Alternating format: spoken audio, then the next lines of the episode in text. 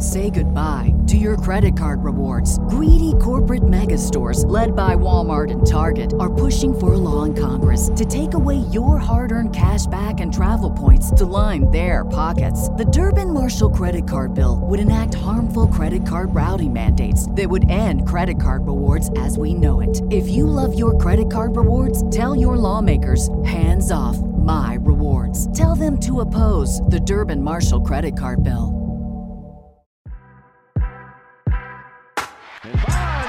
High.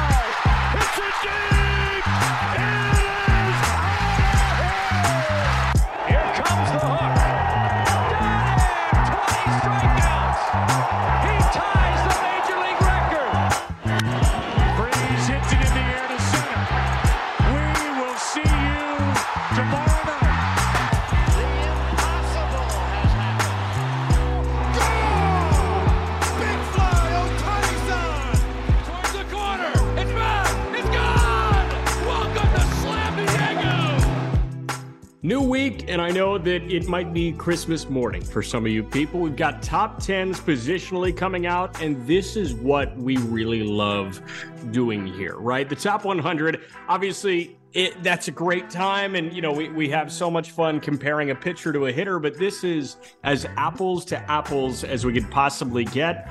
We start with top 10 second baseman. Jack, Aram Just Baseball Show on Monday, February 20th. You know, in, instead of the Gerrit Cole to Michael Harris conversation, now it's the Gleyber Torres to Brandon Lowe conversation. Yeah. And I think those are a bit like easier to palate, right? Uh, A hundred percent. And, and the fun part about about this too is we did have some long conversations about about these rankings, and um, you know, this is the cool part too. Is you know, I'm sure as we go through these, you'll hear a little bit of the behind the scenes of you know maybe who was pushing for what, and and you know who leaned one way or another because ultimately you know we were willing to to give and take a little bit and and agree on this overall consensus top 10 that involved your you me peter colby olson and of course our managing editor ryan finkelstein all of us on a call together kind of fleshing all It was a of this out. four hour Zoom call.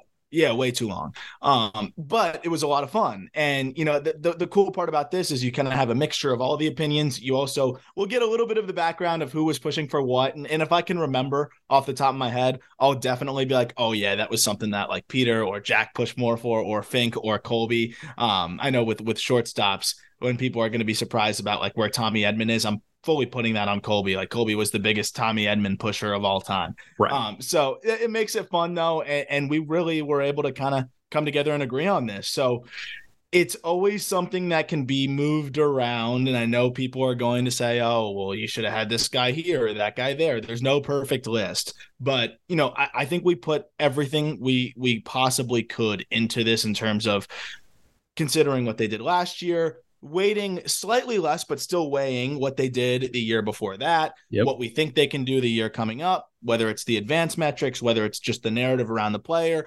Health was a, was an interesting point in this, and, and we'll get to that in each of the top tens. Um, and, and a little bit of everything to try to make the you know most accurate quote unquote list we can, or at least what we feel the most strong about in terms of what we've put together here. So I think it should be pretty fun. But at the end of the day, if you disagree, it's all for fun. So we're just having fun with it.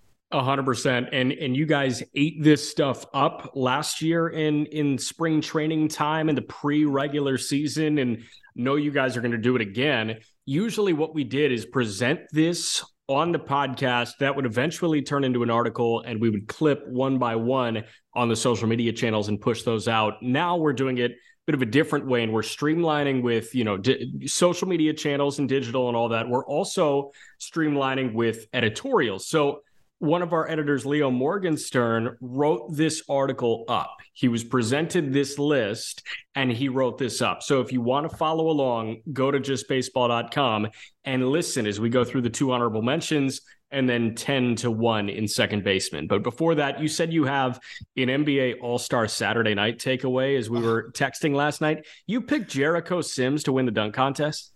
Uh, I did, and I don't know if there was. I don't know if there was a tougher watch in a while than the one the, the second consecutive elbow in the the rim dunk. the honey dip and then trying to like he was he was shaking as he was trying to open up the the 50 that he the ripped 15 he ripped it it was it was a tough watch so the, the reason i wanted to bring this up the reason why i bet on jericho sims i'm not proud of I don't go on TikTok very often because our faces pop up too much. Obviously, my algorithm is baseball, and we do a lot of baseball on TikTok. So when my face pops up, I close the app out. I just like it's the end of my day. I'm done working. I just want to scroll through that to clear my head. Oh, there's my dumb face. So this time, my face doesn't come up. A Jericho Sims fan page came up that's sick. and and it was breaking down like all of the reasons why Jericho Sims was going to win. It was like 50 inch vert and like a highlight of him doing this dunk. And uh, I was like, you know what? I'm sold.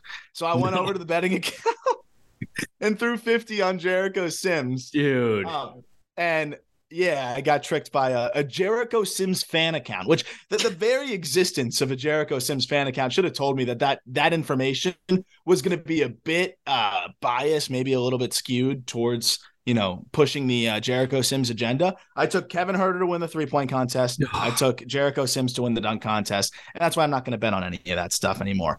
That said, I want to bring up one point before we get to the top tens. yeah I vehemently believe that like I don't think it's relatively close. I think that the home run derby is the best all-star event in sports yes for a lot of reasons. The dunk contest used to be awesome, and I still think it was good. Mac McClung saved it to a degree this year, which Yeah. is crazy to say. They brought a dude up from the G League to save the dunk contest. Uh, the home run derby has some of the best stars in the game, and it's still a fun spectacle of seeing how many home runs these guys can hit and how far they go. The dunk contest, like that's a really cool thing to see. But I, I mentioned this to you before. It- it's almost like if MLB brought up Moises Gomez to go win the home run derby because he's leading the minor leagues in home runs. Like that would be lame. We've had Shohei Ohtani, we've had Aaron Judge, we've had Julio Rodriguez last year. We've had some of the game's best stars doing it. Now we've got dunk contests between G leaguers and 10th guys on the bench. I just want to make this very clear before we go into the top 10. NBA All-Star weekend was fun. It was it was fine. Nothing compares to MLB's home run derby. And I just want to make that clear. And I don't think anything will until we start seeing some of the game's best stars getting back into the dunk into the dunk contest. So yes, absolutely. Uh, nothing compares to the home run derby, and I think a lot of that is the talent pool.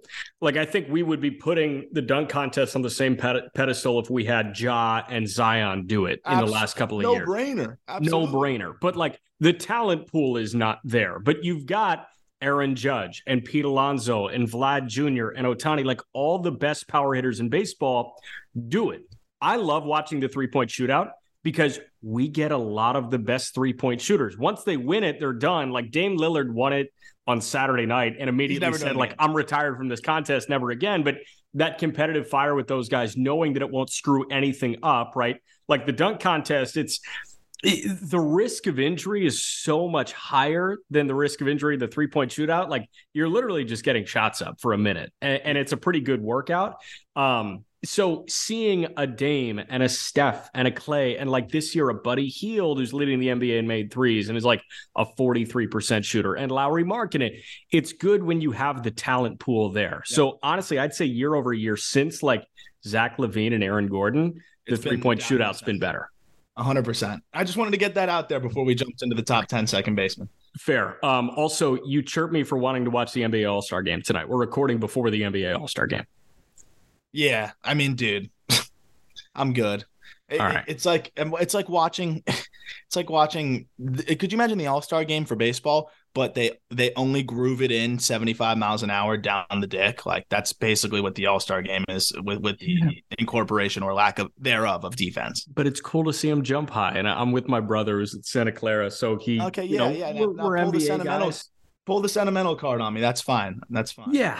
Um. He he's also the one that uh, I asked him like to name a bunch of Oakland A's, and he like went through I think 10 to 15 and couldn't get a single guy that's like currently on the Oakland A's roster. Um, Yeah, I when mean, he said he won can't. Yeah. So um, I, I won't have him do that right now, though. I know he's sitting in the other room. Um, all right. Top 10 second baseman.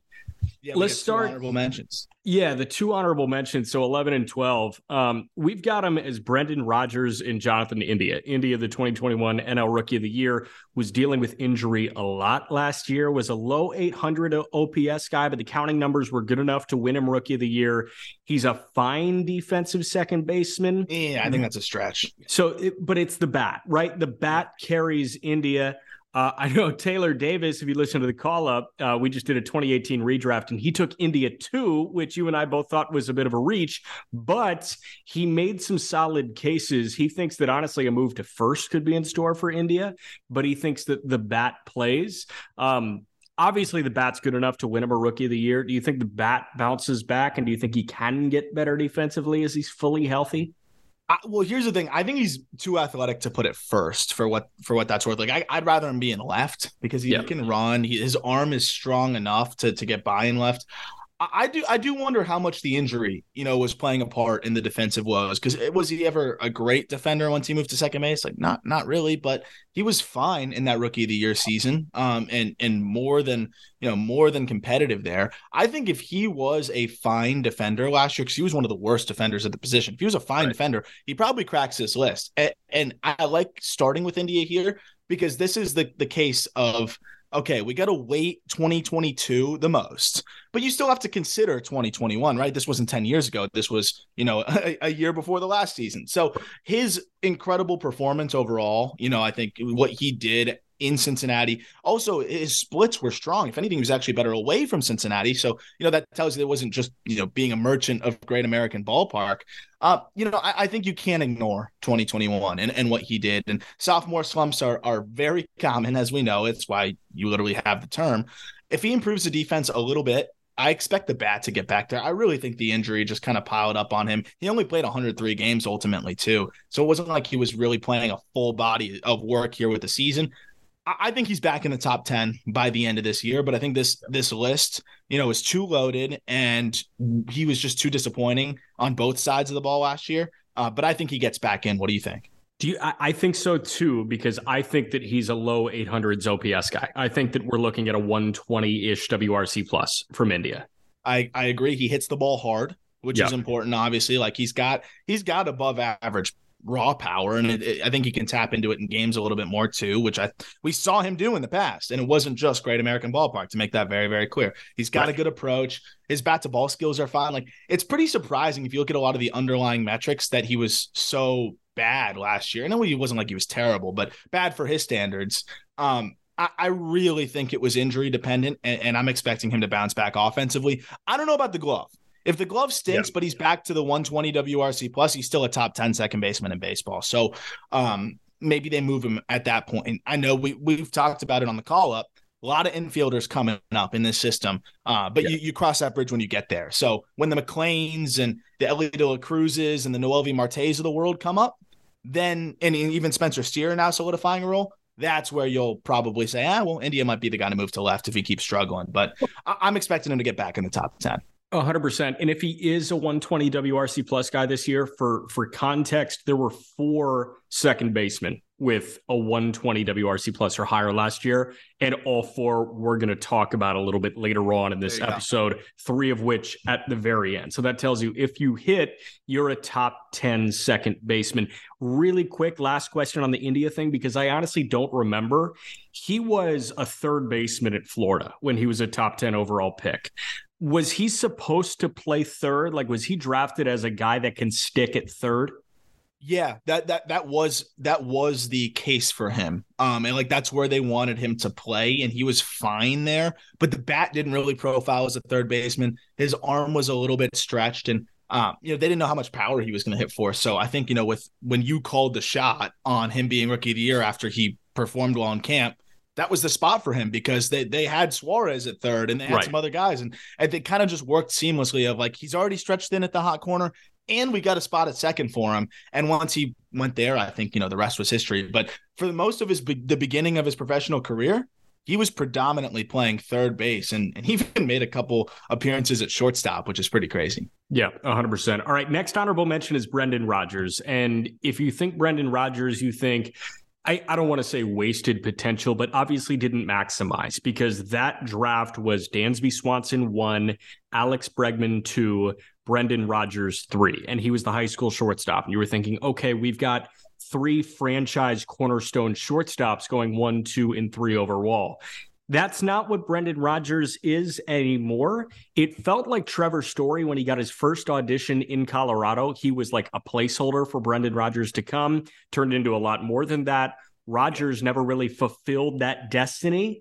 But all of a sudden, he was a two win guy last year. Yes, the WRC plus at 92, but he's a good enough defensive second baseman and he can hit just enough to survive there. I don't think he's a top 10 guy. I think 11 or 12 is the perfect spot for him.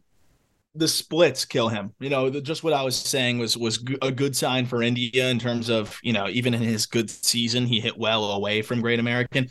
Uh, for for Brendan Rodgers, man, it's it's it's night and day, home and road. And and I always try to take the the splits with a grain of salt because you're you're hitting at home and and the ball moves one way, and then you got to adjust a little bit on the road, and it's gonna be a little bit different. So it's beyond just being in a hitter friendly ballpark. But Brendan Rodgers at home last year 313, 377, 498, which is an 875 OPS. By the way, that that's only a 117 WRC plus at, at Coors Field. Remember, that's park it's a park adjusted stat. Correct. That's still good though, right? Like if, if he was that overall, you know, we're, we're talking about well inside a top a top 10 guy on the road, and it could be significantly worse, but it can't be this much worse. Yeah. 218, 271, 317. It's bad, it's a man. 65 WRC plus. Um, that that's just not going to work, right? You can't be 35% below average away from your home ballpark. Uh, I, and I, I know it's tough to be a, a Coors guy, but you know that, that's just not going to fly. And I think that's the thing that ultimately holds him back right now. Because even if he was an 80 to 85 WRC plus guy on the road, then I think he could weasel his way into this top 10. But he just has not been able to prove that he can hit away from Coors. And and and that's ultimately you know what's done him in. I will say though, he did have a pretty nice second half. So I'm interested to see, you know, how he builds off of that. Uh, he was a little bit better overall in the second half. And at the end of the day, he's 26, Jack, right? So, you know, we, we see prospects that get up at 24, 25, take a year or two and starts to settle in after that. Rodgers has the talent. He's he's a good good enough defender, like you said, to to be valuable. But this isn't what Rockies fans and the Rockies probably envisioned when he was the number one, arguably high school guy in his class, and you know selected three and kind of fast tracked through the minors before hitting a, a wall right at the big leagues. Right, and, and the conversation that we have a lot about really solid Rockies bats is can they survive if another place is their home ballpark? Like we saw a King's ransom come over for Troy Tulowitzki when he went to Toronto. We saw a King no false. We we didn't see a king's ransom for Nolan Arenado. Um, I was going to say I, we saw a peasant's ransom. Yeah, Nolan Arenado. And then I was going to say like the conversations around a Trevor Story deal were king's ransom, but then that never happened, and more organizational idiocy from the Colorado Rockies letting Trevor Story walk for a comp pick, right? Like, yeah. I mean, so there's the conversation. Story obviously failed. Arenado succeeded, Tulowitzki failed. Rodgers never even created the opportunity to have that conversation around him, like Carlos Gonzalez did. Charlie Blackmon did at one point. Blackmon obviously never left. Rodgers, I don't think Brendan Rodgers is getting opportunities on very many other teams. Um, but good for him that the Rockies have been this bad for this long because until Adael Amador or Bernabel is ready, he's yeah. got it bats for him to take.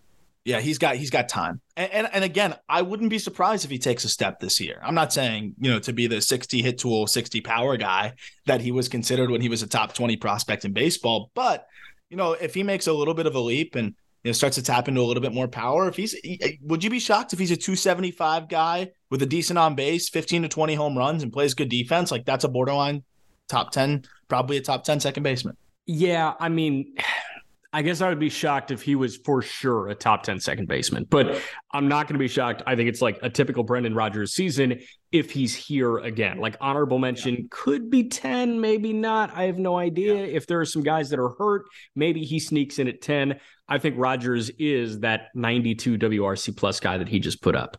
Um, but we do get into the top 10. And it's Brandon Lowe, who is hampered by injury. He put up less than a win in terms of fWAR in just 266 plate appearances. He hit 221 with a 308 on base and a 383 slug, which was well below what he did in 2021. This guy was one of the most underrated power bats in baseball in 2021. He just couldn't get healthy in 22. If he is healthy, do you think he's a top five second baseman? I mean, I like we're, we're I don't want to spoil the guys ahead, but like to answer your question, as I'm scrolling through the you know the the several guys ranked ahead of him, yeah, I, I think so because th- this is somebody that you know we're talking about 39 home runs from the second yeah. base position. He's not the best defender in the world, but he's no slouch there. Uh, and he has done it in fractions of seasons in the past. And this is where we talk about the two things: injuries and how you wait 2021 versus 2022 of course, 2022 weighs more in terms of the scale of what we're considering. And if it didn't, if we made 2021 and 2022 equal, Lowe would be probably in the top six because he hit 39 home runs, right? You have to consider the fact that he did that in in 2021. You also have to consider the fact that in in sporadic playing time in 2020, he was a two win player in that abbreviated season, launched 14 home runs in 56 games. We saw him in 2019, where he did have a strikeout issue that he's continued to cut down as he's, you know, matured as a hitter, still hit 17 home runs in 82 games. Like this power is legit. This game power is best at the position kind of pop, like Brian Dozier at second base kind of pop. Yep. And, and I see some similarities there, um, which is a really good uh, power hitting second baseman in today's game. So, you know, I am concerned about whether he can stay healthy completely. You know, I think at this point he's 28. We've barely seen him stay healthy, but we've gotten one full season from him and he's gone nuclear in that full season. And I think you got to give him one more year to to try to do it again before we, you know, relegate him out of the the top 10s. Even if he has a few more days off, doesn't face lefties as much, they preserve him a little bit more. Um he, he's going to produce enough. So I, think this guy has as much upside as anybody in the uh, back half of this top 10. I I don't want this tandem, this middle infield tandem, to turn into a what if scenario because the the duo of Wander Franco at short and Brandon Lowe at second could immediately become a top five, maybe top three middle infield tandem in all of baseball. You just think what they can do, the importance of Franco's bat for Tampa offensively. And then you've got Lowe, who's got 40 homer potential. We saw it in 2021 if both those guys are consistently hampered by injuries, we're sitting here having the Tyler Glasnow conversation. Oh, he's amazing when he's on the field, but he's never on the field. I don't want to have that about two guys when Tampa, of all places, of all teams, of all contenders, needs consistency so badly. Yep. 100%. And, and that middle infield could be one of the most productive, especially in the offensive side of things in baseball with Wander. I mean, that could be a combination of of home runs, driving in runs. Like Wow drove in 100 runs in 2021 as a second baseman, and he's going to walk. And that's the part that kind of hedges a swing and miss. Yeah. Um, I, I I'm going to take those numbers last year with a grain of salt, given that he was banged up. But even with those down numbers, that the bad offensive year in 65 games of being banged up, 104 WRC plus, and he produced one win you know, which would have scaled out to almost a three win season when he was hurt and, and, and kind of playing poorly for his standards. So uh, yeah. this guy's too good to leave off the top 10. And honestly, man, I think by May, we could be saying, oh, he's top six or seven in this group and, and definitely ahead of the next guy we're going to talk about. For sure. You, you, mentioned the plate discipline. Brandon Lowe, he, he, had a 90 point jump from batting average to OBP. He was a 10% walk rate guy. Gleyber Torres is number nine on this list. And I, I think Peter makes a really good point about Gleyber he somehow is underrated now yep. because he was so shit on in mm-hmm. 2021. This guy was dreadful in 2021 because he was asked to play shortstop. He failed miserably. Nine homers in nearly 130 games. Unacceptable from that guy. What does he do? He plays second base full time in 2022. He hits 260 with a 450 slug, hits 24 homers, drives in 76, has a 115 WRC plus, and is a pretty solid defensive second baseman. Yeah. I think Gleyber Torres he's not going to be top five. I think that ship has sailed, but this guy is consistently going to be one of the more underrated bats in a lineup that gets so much publicity. A hundred percent. And it's it's the Yankee effect. And also like I think what really piled up on him was he was playing shortstop and booting balls out there. And it was just like the whole story here of like it was brutal. Gleyber Torres, the shortstop super prospect who can't field and isn't hitting for power like he was supposed to. It was but like a three up, hour nightmare every night.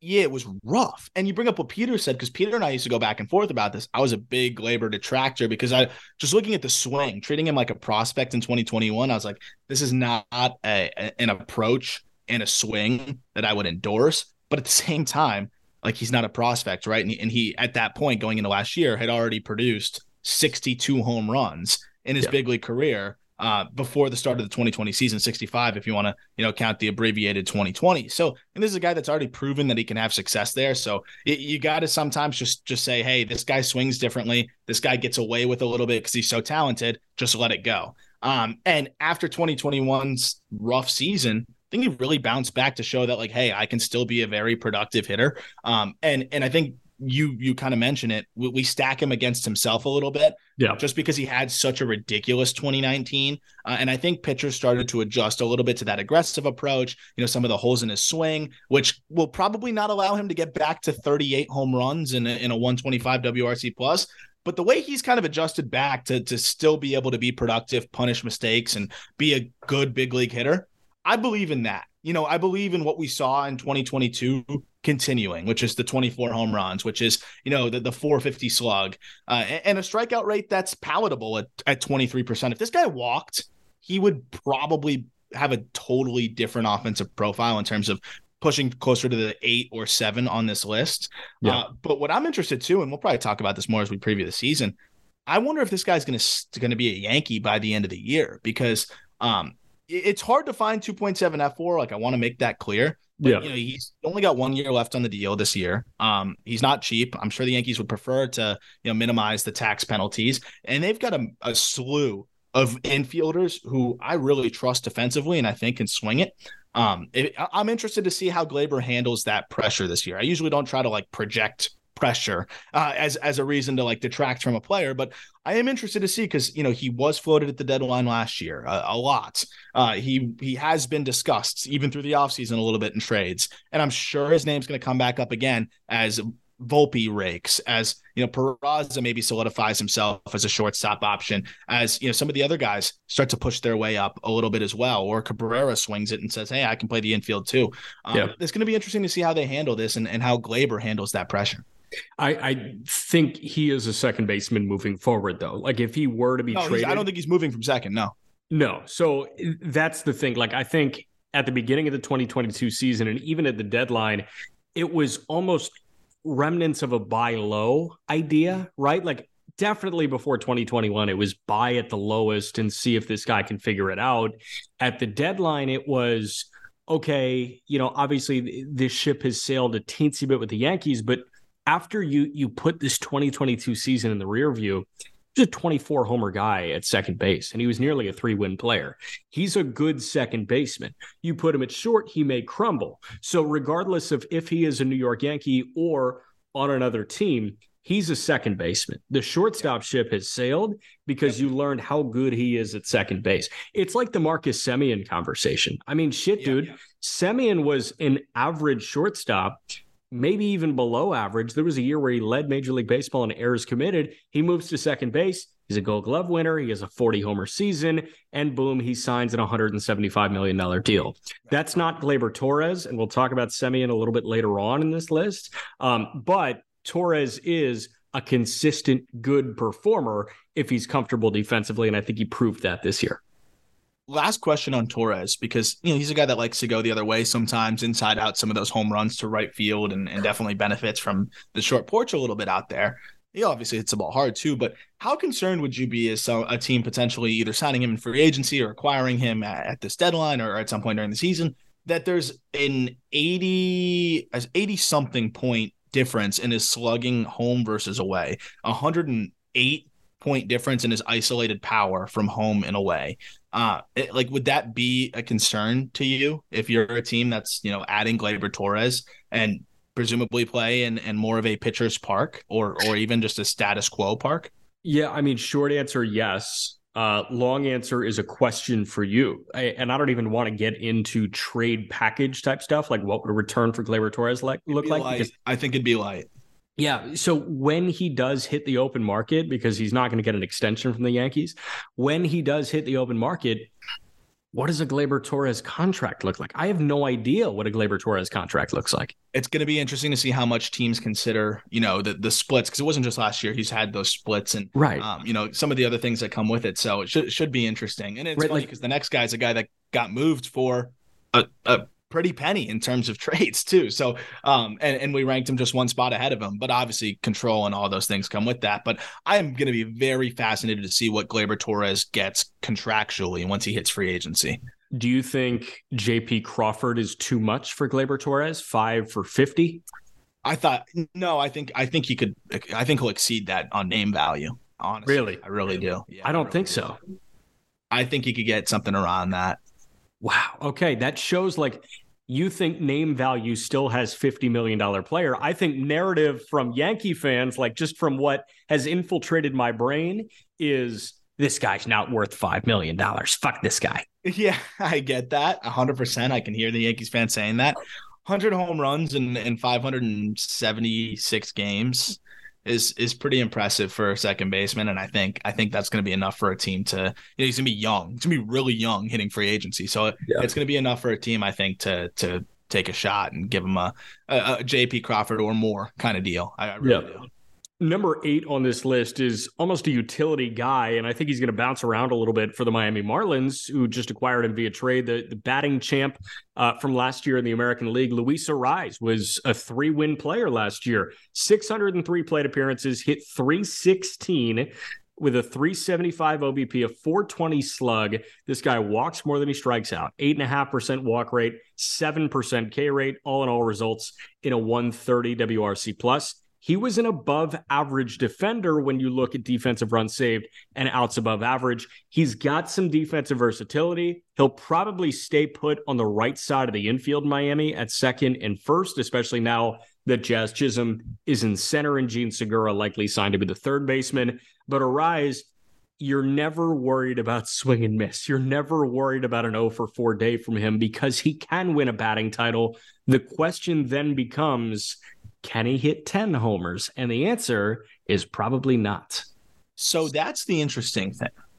Um, because I thought the same thing. And then I queued up the spray chart on Luis Arraez and put his 2022 spray chart in Marlins Park. And guess what? Baseball is such a weird fucking sport. Every single one of his home runs last year would have left the pitcher's park that is loanDepot. Really? How bizarre is that? But there were only eight to count. It was Correct. a quick jump. Correct. But all eight of them. Actually, I think if you go by what what the spray charts were last year, he would have had more home runs. Yeah, let me let me go to his page um because I think it tells you, right? It might on the um I, I did it through another way of just like looking at the map. I think if you if you pull it up on Baseball Savant, I'm curious if it tells you the same thing. Here we go. Based Expected on where he hit these home runs last year and some of his doubles, I think he actually would have had more homers based on where he likes. They're all pull side, yeah. and pull side's not as bad in Marlins Park. Uh, you know, right field is not as bad. I keep saying Marlins Park, loanDepot. I'm always going to call it Marlins Park. Um, how how many does it say on Baseball Savant? Eleven. He would have been an eleven Thank homer you. guy. How crazy is that, dude? He's got 80 juice. Bizarre. He's got he's got thump, man. He's got more thump. It, it was beneficial. So you know that's the weird part about it. What I will say is like Like this guy does not hit the ball that hard. No. But and of course, there's more to it than just like, oh, if you put his spray chart in this stadium, then this would have happened. Like, is the ball going to carry the same way? All those things. I don't know. But when the home run total goes up, it, it, when you do this baseball savant thing or look at the spray chart, you got to figure at the very least he's going to be able to replicate eight, which was way up from what he's done in previous years, right? He had six in his entire career before last season, which was in more than 250 games. So obviously we saw him lift the ball a little bit more, tap into a little bit more power. Slugging 420 when you're hitting 316 and getting on pace at a 375 clip is is really solid. And, and, the thing too is, you know, I, I think people were kind of wondering, is he going to match the power? Even if he doesn't quite, and I still think there's more room for him gaps wise. And that was another interesting angle I heard Kim Ng talking about, and, and some of the Marlins, you know, brass was were saying we actually think it's going to benefit him. One because we don't think he's going to lose that much power, but two, he's he's a he loves to wear out the gaps. So if he has more space to to drive it into the gap, more of those doubles are going to fall. So I- am interested to see how how it works for him. Uh, but regardless, let's say he just matches what he did last year. That's a shoe in top 10 second baseman every single year. Uh, because I mean, this is a guy that is is a throwback player. Um, and and I find it really refreshing to be honest, watching a team full of Marlins that has not that has not been able to hit really and has not had a pure hitter since Christian Yelich. Right. Um, it's it's really nice to see uh, Luis Luis Arraez getting thrown into the fold here and and kind of helping just be that consistent bat to ball guy who produced a 131 WRC plus as a 25 year old man. Right. Underratedly young. You would think Arraez is like 28, 29. He's 25 years old. He's got a whole bunch of baseball ahead of him, and he's a great extension candidate on a pretty cheap price tag for the Miami Marlins if they choose that avenue. He's already accrued a bunch of service time. Arraez, I find this number really interesting. Um, he saw 61% fastballs last year because I think pitchers, it went through their mind like, oh, he doesn't impact the ball like a guy that I should really be scared of, so I can get away with the fastball. He saw 1,400 fastballs. He saw 600 breaking balls. He hit 350 against fastballs. So this guy got 61% fastballs he swung and missed at less than 6% of them, so a 94% contact rate against fastballs, and he hit 350 against them. If pitchers don't learn and they think that they can get away with that because they won't get taken out of the ballpark, I want a 350 hitter on my team. And and the last thing I'll say about Arraez is batting title. There is room for these guys in the game. Yuli Gurriel in 2021, batting title. There was room for him on the Houston Astros. We just had a conversation with Dee Gordon, which you should go listen to on Show and Go with Taylor Davis, which was recently added to our network. So. I mean, it's like there's room for a Dee Gordon in our game. If you are a 300 hitter, you will find your way onto a field. There's no doubt about it. And Arraez, okay, even if the power, even if he's a six or seven homer guy, if you hit 315, 320, you're going to be in a major league lineup. And that's a great asset for the Marlins to have. And and a reason why I agree with all of that, and a reason why I think he is going to just find a way to kind of be that that annoying hitter. When we talk to a lot of these pitchers and ask, you know, who who's the most difficult guy you've had to face, I've noticed that we get more of like the Nico Hoerner type answers yeah. because they're not. Of course, they're going to get burned by Aaron Judge and burned by some of these other guys who are just you're going to miss your spot or they're just going to beat you to the spot and hit a 450 foot bomb. Yeah, but you can but also so, succeed against those guys. You're going to succeed more against those guys. It's the throwback players that they don't really prepare for that wear them down and they don't really know how to get out. And the number one encapsulation of this, I think, and the last thing I'll say about Arraez is four seam fastballs we know have taken over the game. And I know sinkers have gotten involved too, uh, but we know what the high spin you know, induced vertical break fastball is at the top of the zone. Four seamers specifically, Arraez hit over 375 against last year. Damn. Um, you know, so if you're doing that, you could almost suck against everything else and still have a level of success. He obviously doesn't, but still have a level of success at the big league level. So I, I this guy's going to hit. I think he's always going to hit. Defensively, I'm, I'm a little concerned up the middle of uh, we're talking about double play duos. I think we're going to talk about that on the podcast. Uh, Miserable. You know, yeah. On, on, who's better baseball with, with Ryan Finkelstein. I don't know if we'll be talking about the Arraez Wendle up the middle duo here. So sad. And again, for, for those who are wondering where Jazz is, he's center field now. So we'll be talking Yeah. about him in the center field episode. But yeah, um, that's going to be a very interesting middle infield duo. Yes, 100%. Uh, and listen, Marlins fans wanted batting. Well, they got batting with Luis Arraez. Oh, God. That was like the worst tweet ever. When we That was a brutal tweet. That was a brutal tweet. Seven, Ozzy Albies, the king of the counting stat in recent years. Ozzy Albies, whether you like it or not, is a 30 homer, 100 RBI guy. Ozzy Albies, though, he was hammered by injury. He was limited to under 300 plate appearances. He hit under 250 with an OBP under 300. He did slug over 400, but the counting stats, which he's so good at, in under 270 plate appearances, eight homers, 35 RBIs, a walk rate under 6%. Still the K rate under 20%, but a 93 WRC plus. Ozzy Albies has to hit. He's an average defensive second baseman. He's got to hit the ball at the ballpark. He's got to drive in runs. He gets ample opportunity to do so. I think he does it when he's on the field. Problem was, he just wasn't on the field in 2022. Yeah, so injuries have, have become an issue for Albies, who is another deceptively like younger than you think kind of guy. Oh, yeah. Um, he's he's just turned 26 a month ago. Uh, so still can continue to get better uh, as a hitter, especially from and I'm going to say it for the 4000th time on the Just Baseball show, if he can just get his left-handed swing a little bit closer to his right-handed swing, then he's easily a top 5 second baseman in baseball. Yeah. If I ever ever ever ever meet this guy, I, I, I won't be able to help myself. I really Was he won't. one last year? Was he number one? in terms of what? Second baseman. I think on our second base rankings, Albies was one, one or two. I don't remember. But if if Albies hit righty all the time, he might be number one. I want to just emphasize this one last time, maybe for some of the new listeners. In his career as a righty, Albies is slashing 328, 357, 561. There's a large sample size, by the way. MVP A one- candidate. A 139 WRC plus 917 OPS. From the left side, which, mind you, you hit from the left side two thirds of the time. Yes. 250, 310, 437. It's a 747 OPS. That's a 94 WRC plus. I would do anything for this guy to hit from the right side more. You want to know the even funnier part? Is he has actually taken a couple right on right at bats, which is the craziest part. I don't know why he did that when he did that or what. He has six at bats right on right, two home runs. Just do it. Do it Just, more. just do it, please, please. I, but that's it for me. I mean, like this guy, you talk about the counting stats. Yeah, sure. Do the advanced metrics not like him as much because he doesn't walk and whatever? Sure. Um, but give me thir- like from my second baseman, like what he did in 2021. Give me 30 home runs and 106 driven in and 20 bags Yes. with a sub 20% K rate, right? Like that was a four win season. Uh, I don't know how that wasn't a five or six win season, uh, literally just because his on base percentage was 310. Um, Yeah. If he can walk a little bit more and he's got time to continue to refine the approach, he was 25 last year.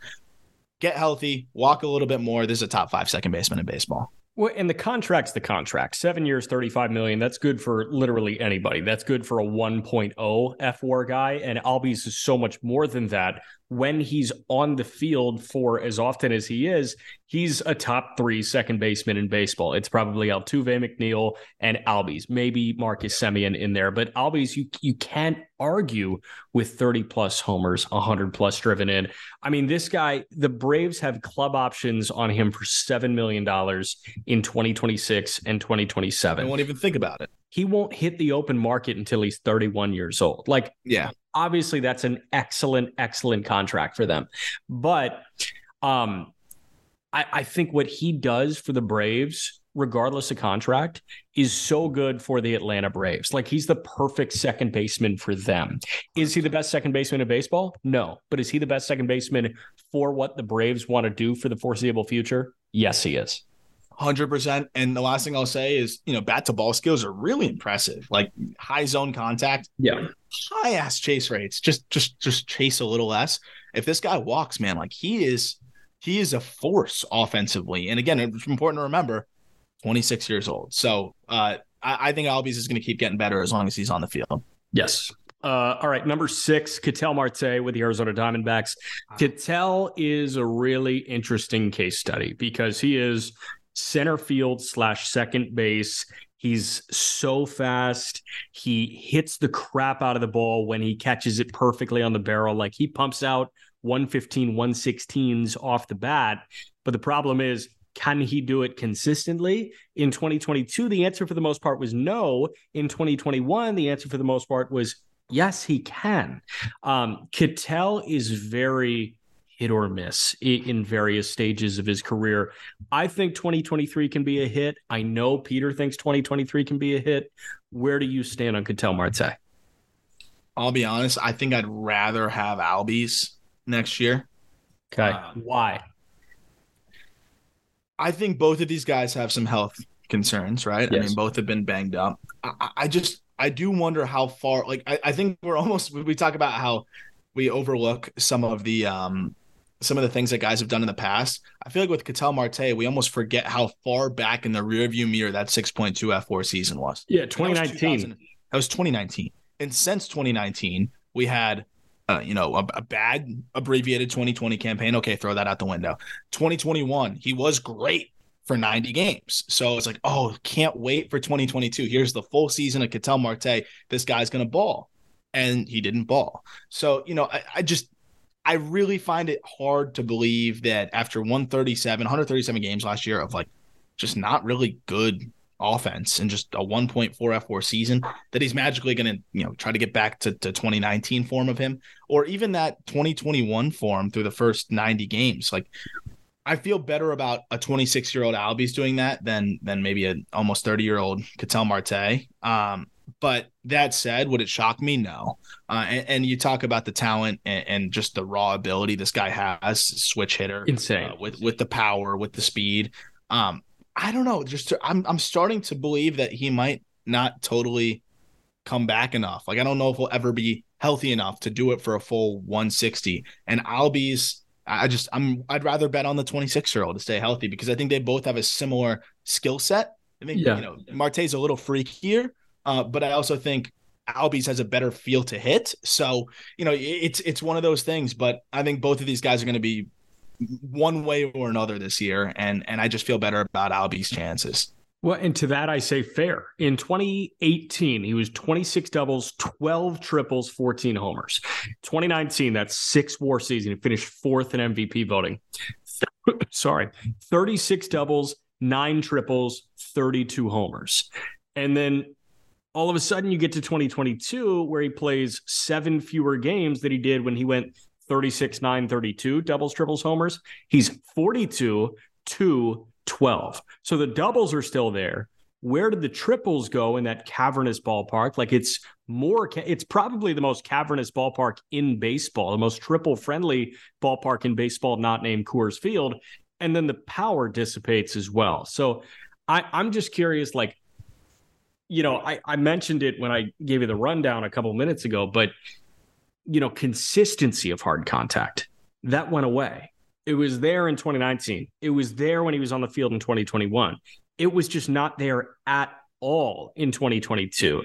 And I mean, he's going to be 29 years old. Like, this could absolutely mean that the the consistency of crazy hard contact is just not here to stay at any point. This is an this is another guy where I think it's a shaky year this year, and now it's outside of the top 10, which would suck because I love Marte as a player. Um, and he did sign that extension, right? He, he was yeah, five years, 76. That kicks in this year. Thank thank goodness for his sake. Um, yeah. But who knows? It could end up being a good value deal for the D backs. But, you know, I think it was smart for him to take that money, uh, not, you know, with the uncertainty around him. Last thing I'll say is you say consistency, like frequency of hard contact.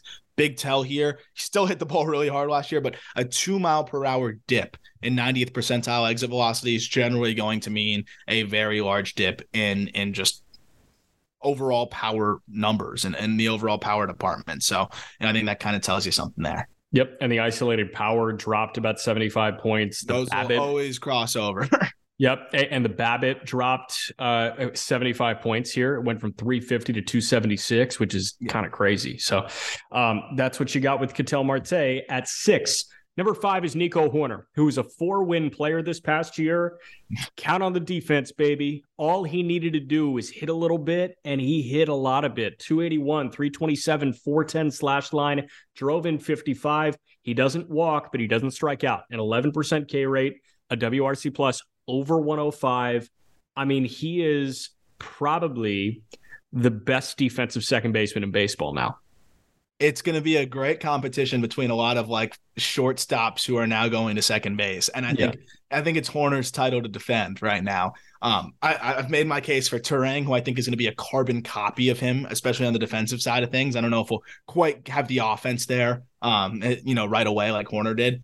But there's going to be some of those guys that move over that I'm interested. But I think Horner Hoerner is the guy defensively at second base you mentioned the offense, man, and and use a, something that you would have totally roasted me for saying a lot of it. You would have you would have roasted me for saying that. A lot um, of it. I say a lot of it. A lot of it. Yeah, a little. Yeah, yeah, fair. You would have roasted me. I'm just saying. Just saying. No. Um, Judgment free zone. I've never judged you before on this podcast. Yo, you've never, never. Um, no, I'm a nice guy. I get sh- I get show notes from you afterwards. Like this was stupid. You shouldn't have said this. You should. And I always send them, even if I'm not up at like 1:30, I'll schedule the email to go at like 1:30 or 2 a.m. just so he thinks I'm up obsessing uh-huh. over every flaw that he's committed.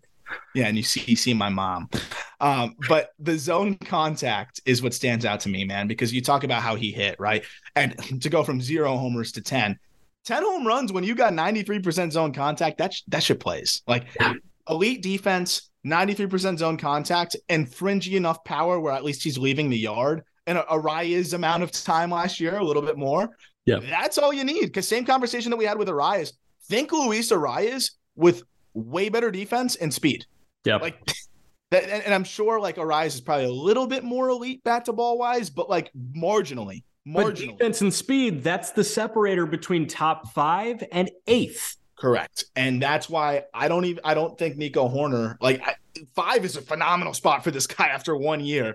Um, but I wouldn't be surprised if this guy ends up being like the how did he produce six fWAR kind of guy. Right. Um, you know, Ben Zobrist, he had like a six or seven fWAR season.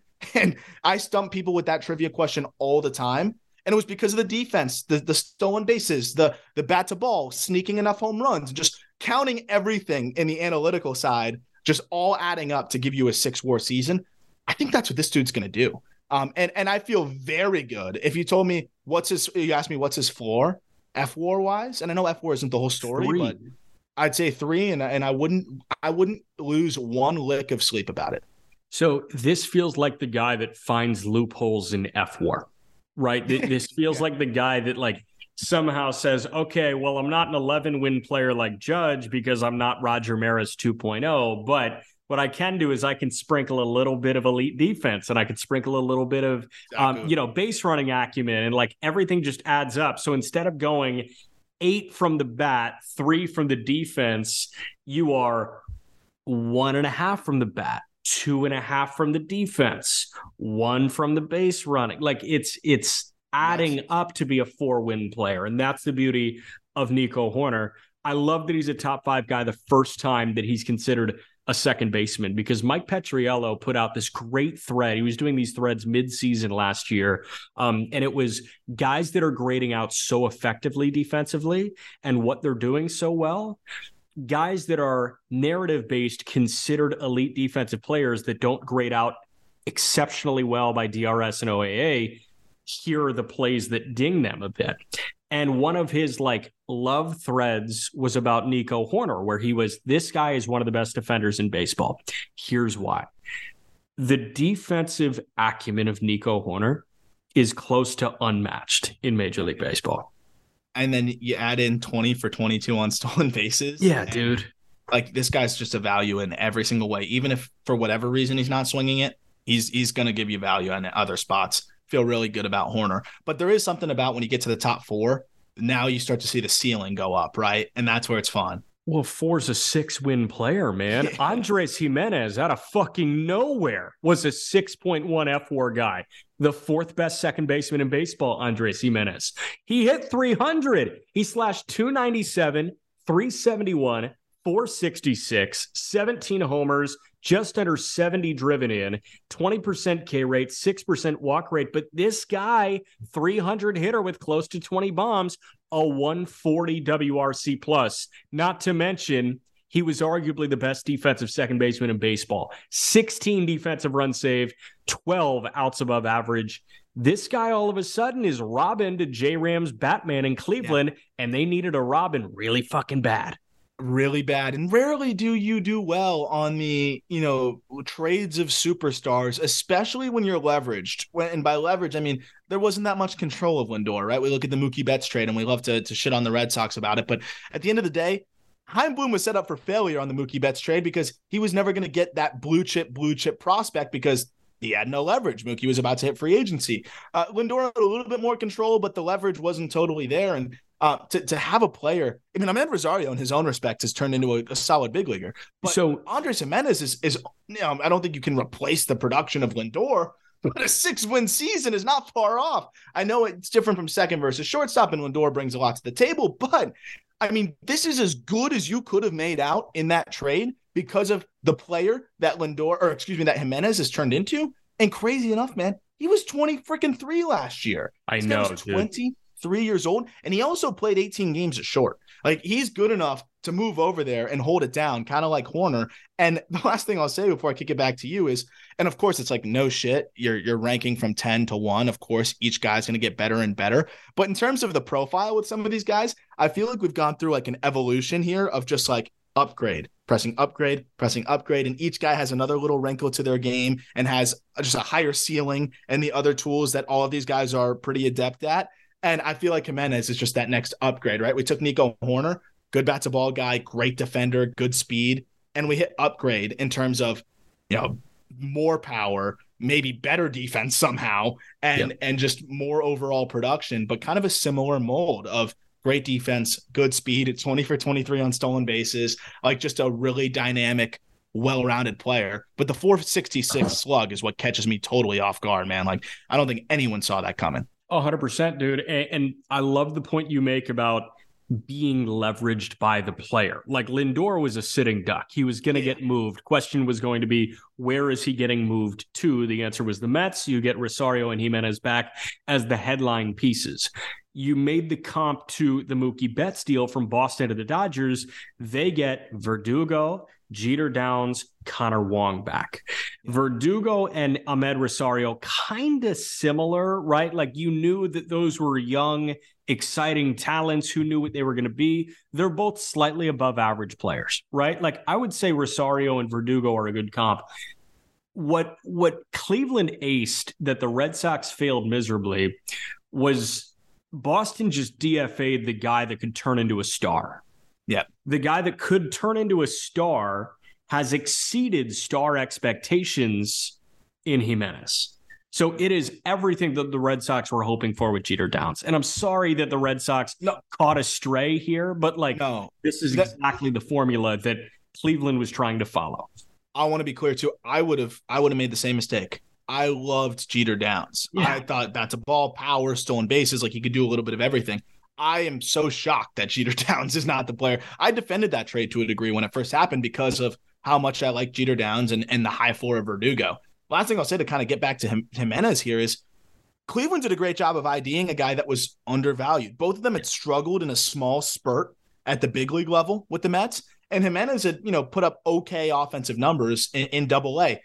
Before they acquired him, he was coming off of uh, meh 49 games, like a one war. He was pretty good, I guess, uh, for the Mets. But before that, in 2019 in double A, Gimenez was a 105 WRC plus guy, hit 250 and got on base at a 309 clip and 387 slug. Like this was a glove first guy that I don't think anybody dreamed of this kind of offensive potential. You look at at FanGraphs, they didn't really have him with that kind of offensive potential. You look at a lot of the other evaluators, they didn't have that kind of offensive potential. And the craziest part, Jack, he's going to still get better. Yeah. Talking about 26 year olds that still have time. Here's a 24 year old who still has time to keep getting better and has a six win season to build off of. Start your franchise from scratch. Everybody is, you know, like, okay, expansion team, right? Say instead of a team relocating to Vegas, it was an expansion team in Vegas. Um, you know, all the like top 10 guys at each position protected except second base. You have your pick of the litter as second baseman. Is Gimenez the guy you pick? Of all of the second basemen, of right all the second basemen, like you think Altuve, he's older. McNeil. If I'm starting a franchise, abs- I think absolutely. I Gold think Glover, sixth between, in MVP voting, 300 hitter. if we're considering team control, youth, all that good stuff, uh yeah. I mean, dude, how many 23 how many 23 year olds have put up a six war season at second base? No, man. I mean, before Giannis won his MVPs, like LeBron was clearly the best player in basketball, but you like pulled all 30 GMs and Giannis yeah. ran away with the vote because of the youth, because of the control. Like now it's Luka Doncic. It, this feels like you know, obviously it's not Giannis or Luka. Like if you did that, it would probably be one of these young shortstops. It would be like a Wander or probably a Julio Rodriguez is up there. But if you were to give me second baseman and say pick one, and you're starting a franchise right now, it's probably the 24 year old. Hundred percent. I, I'd struggle to find somebody that's more valuable, and and even we're about to get to the next three guys ahead. They're all quote unquote older.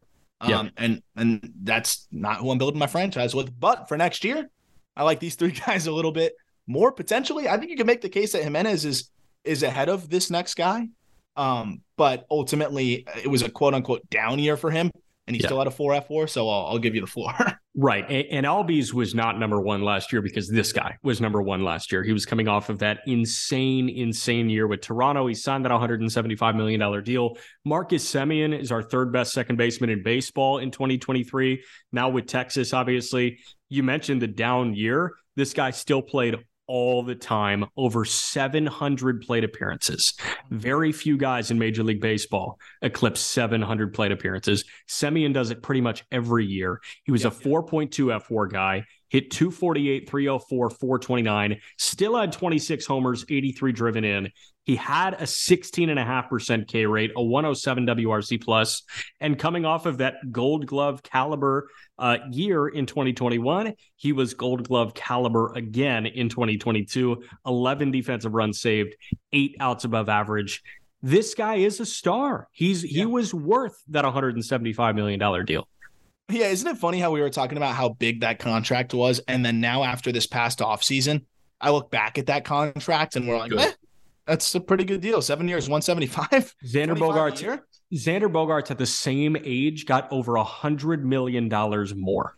And do you have much concern about Semien like aging well? Like even age 37, 38 Not at, all. At, at second base, okay, maybe he won't be elite defensively. He's still going to run into baseballs. He's still going to play good defense. You're not going to be like, is he going to be the most valuable player in the world? Is he going to be $25 million player? Probably not, but he's not going to be that like gaping hole that you're like, oh my gosh, when does he come off the books? Um, but for now, I think we got to put, and especially in today's game, we got to put stock in availability. To your point, Jack, the last four full seasons, and it, you know, I'm not going to count 2020, which he still did p- play 53 of 60 games. Yeah. Uh, but there was obviously a million reasons why you could miss a game, COVID protocols, whatever it could be. For, since 2018, 159 games, 162 games, 162 games, 161 games. And then even go back to 2016, 159 games, 2015, 155 games.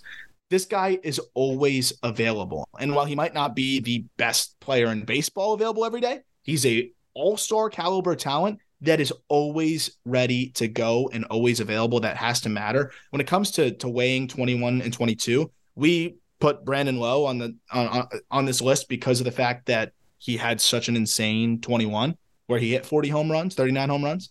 Semien hit 45 yeah. in 2021, then still put up 26 last year, went 25 25 with 25 bags career high in that department, too. Could have been a little bit more efficient. I think he got thrown out eight times, yep. but yep. saw the strikeout rate drop, uh, had a phenomenal second half, and still produced a 4 fWAR, 4.2. So with the strong second half, there's nowhere but the top three to put this guy. And if it weren't for the years that two and one had, I would be very bullish on Semien potentially being, you know, pushed even a little bit higher. Um, but at the same time, you can make the case that Se- that Andres Giménez could be in the top three, which is yeah. a guy that I kind of wanted to put in there too. So it just shows you how talented this position gets at the top four and why our call was four hours long. Yes. And baseball reference quirk, Marcus Semien also led the American League in sacrifice flies with 10. So He's a run producer. He puts the ball in the air when you need to. Situational you, that's, baseball. That's, guy, that's, my kind of player. Um, I hold the high school record at Pinecrest. Shut broke up. Griffin,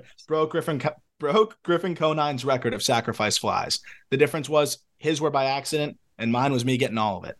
Um, but Hell yeah. immortalized, immortalized for sacrifices. God, those probably felt so good coming off the bat too. Oh, I'm like that one might get out. It got all of it. Got all of it straight away center. Tag up, Oh, baby. I'm always, I was always checking. You better tag me, motherfucker. Like, you better not lose me some points on the batting average. Tag up. That shit's not leaving the yard. So mine was like, and they took the bat out of my hands very, very early. But mine was, damn, that felt good. And then all of a sudden, it's like a soft liner to short that like they have no problem. Yeah, that's with. when you know it's time to go to the mound. Yeah, it's like okay, you know what? That's fine. I'll I'll deal with that. Um, all right, number two, Jeff McNeil, six win player, batting title, hit 326 with a 382 on base, slugged 450, just nine homers, 62 driven in. But this guy walked seven percent of the time, struck out 10% of the time. He had a 143 WRC plus. He's one of the better defensive second basemen in baseball. McNeil just signed that $50 million extension. That was perfect allocation of funds from Steve Cohen. I think they got a steal for a guy that is consistently going to be near the top of Major League Baseball in hits and in batting average. I mean, man, it, there was that like Mets wide issue in 2021 offensively, you know, and they kind of cleaned house staff wise, um, in turn and, and really kind of got back to the basics with hitting philosophy. And you know, I think I think one of the biggest Lindor was a casualty of, of it in 2021. I think McNeil was the biggest casualty of of kind of the hitting philosophy or or lack thereof uh, that season because he just wasn't himself. And, and you know what's interesting though is I covered a couple Mets games credentialed, you know, and, and it was just a lot of fun to to be in a different clubhouse, different environment. But it wasn't that fun at times because of how rough the vibe was there. Yeah. And I was expecting some like, you know, kind of kind of dark, dreary, uh, you know, maybe a rough attitude from Jeff McNeil. And there were times where he was a little snappy, a couple times when I went there. But the one thing that I kept seeing that kind of prevailed with Jeff McNeil was that he wasn't worried about it. And and I really believed that he wasn't worried about it. He's like, I'll, I'll get back to, to who I am. I'm not worried about it, you know, and, and that was totally the vibe I got. And then what does he do in, in 2022? I mean, he gets right back to who he is, if not better, right? 326, 382, 454. Uh, a 143 WRC plus is second high of, uh, highest of his career, uh, besides 2019, where he had a 144 WRC plus. But I'd argue that this is by far the best season of his career because he played the most games. He played even better defense than we've seen. He's continued to get better defensively. He struck out the least we've seen him strike out. And the guy just gets on base, man. So uh, he is as safe of a bet to just hit as you're going to find and runs into just enough extra base hits or just enough home runs, makes up for it with a ton of extra base hits, right?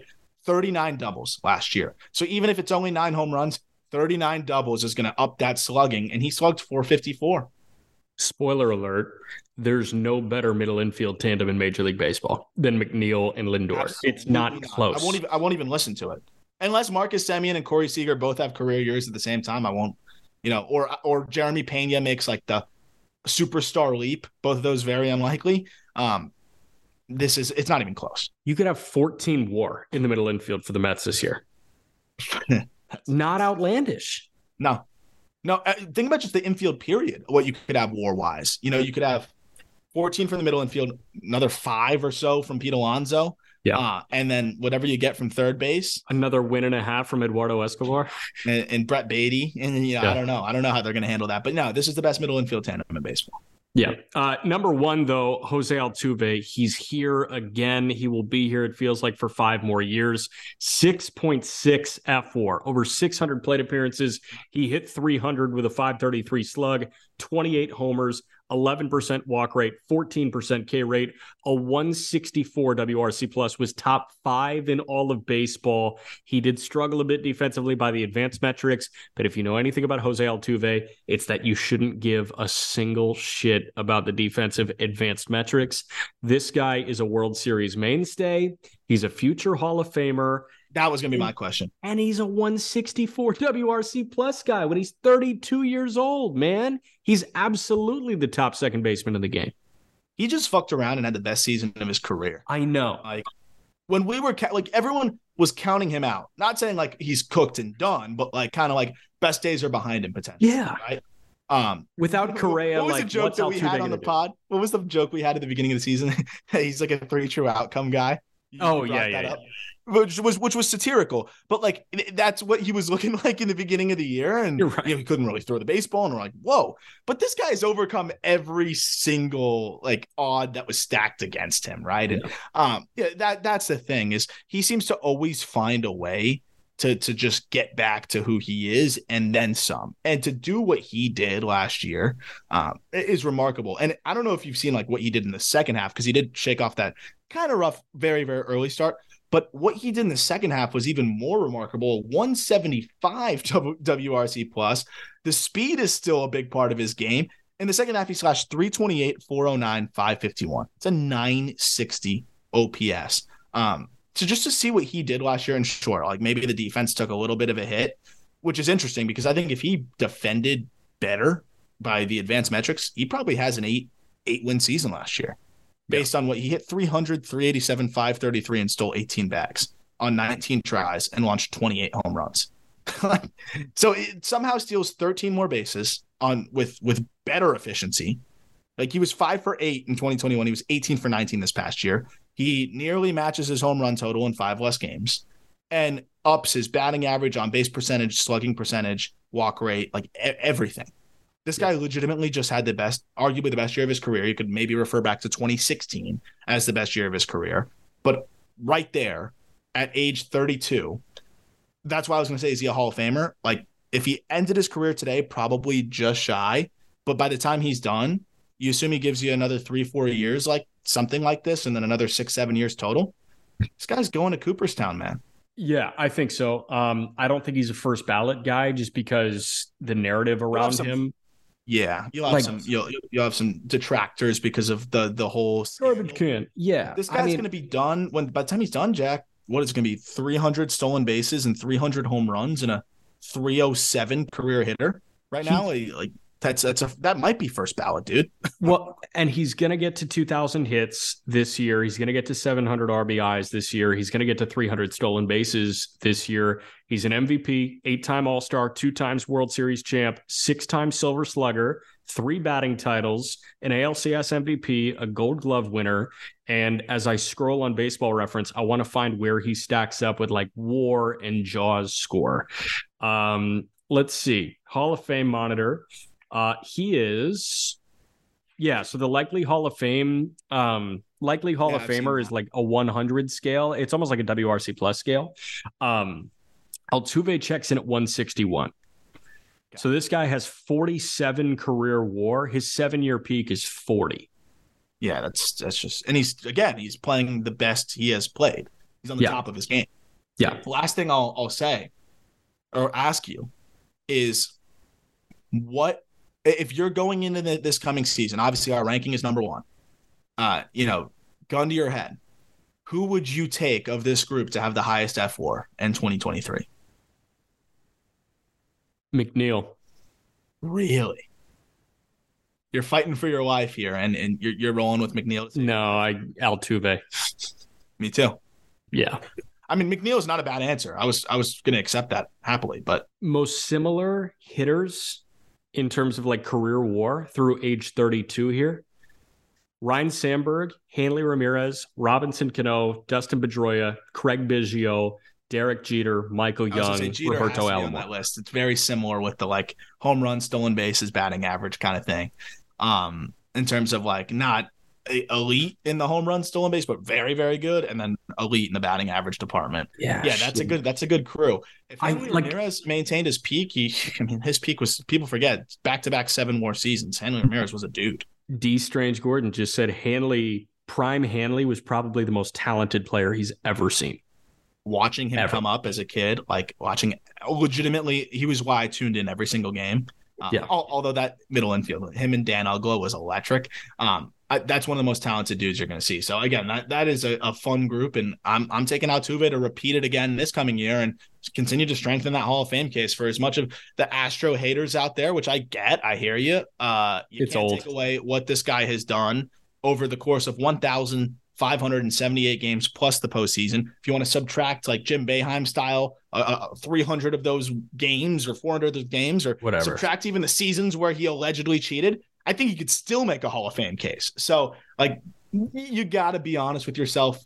like Peter always talks about this. Like I don't I don't like Altuve, but bro, I can't deny the greatness there. And I think that's how every Yankee, Dodger, whatever fan should realistically look at it. Don't have to like him, don't have to go to dinner with him, but you got to appreciate how freaking talented this guy is. I'd go to dinner with Jose Altuve. So again, to recap, uh, India and Rodgers are the two honorable mentions. Brandon Lowe, 10. Gleyber Torres, 9. Luis Arraez, 8. Ozzie Albies, 7. 6 is Ketel Marte. Nico Hoerner is number 5. Andres Gimenez, 4. Marcus Semien, 3. Jeff McNeil, 2. And Jose Altuve is just baseball's best second baseman in Major League Baseball in 2023. I'm going to go enjoy the All Star game. Fair? Uh, try enjoy. I, the, the, try your best, man. I I don't know what to tell you. Every link you need's in the show notes. Peter and I will talk to you with another positional top 10 tomorrow.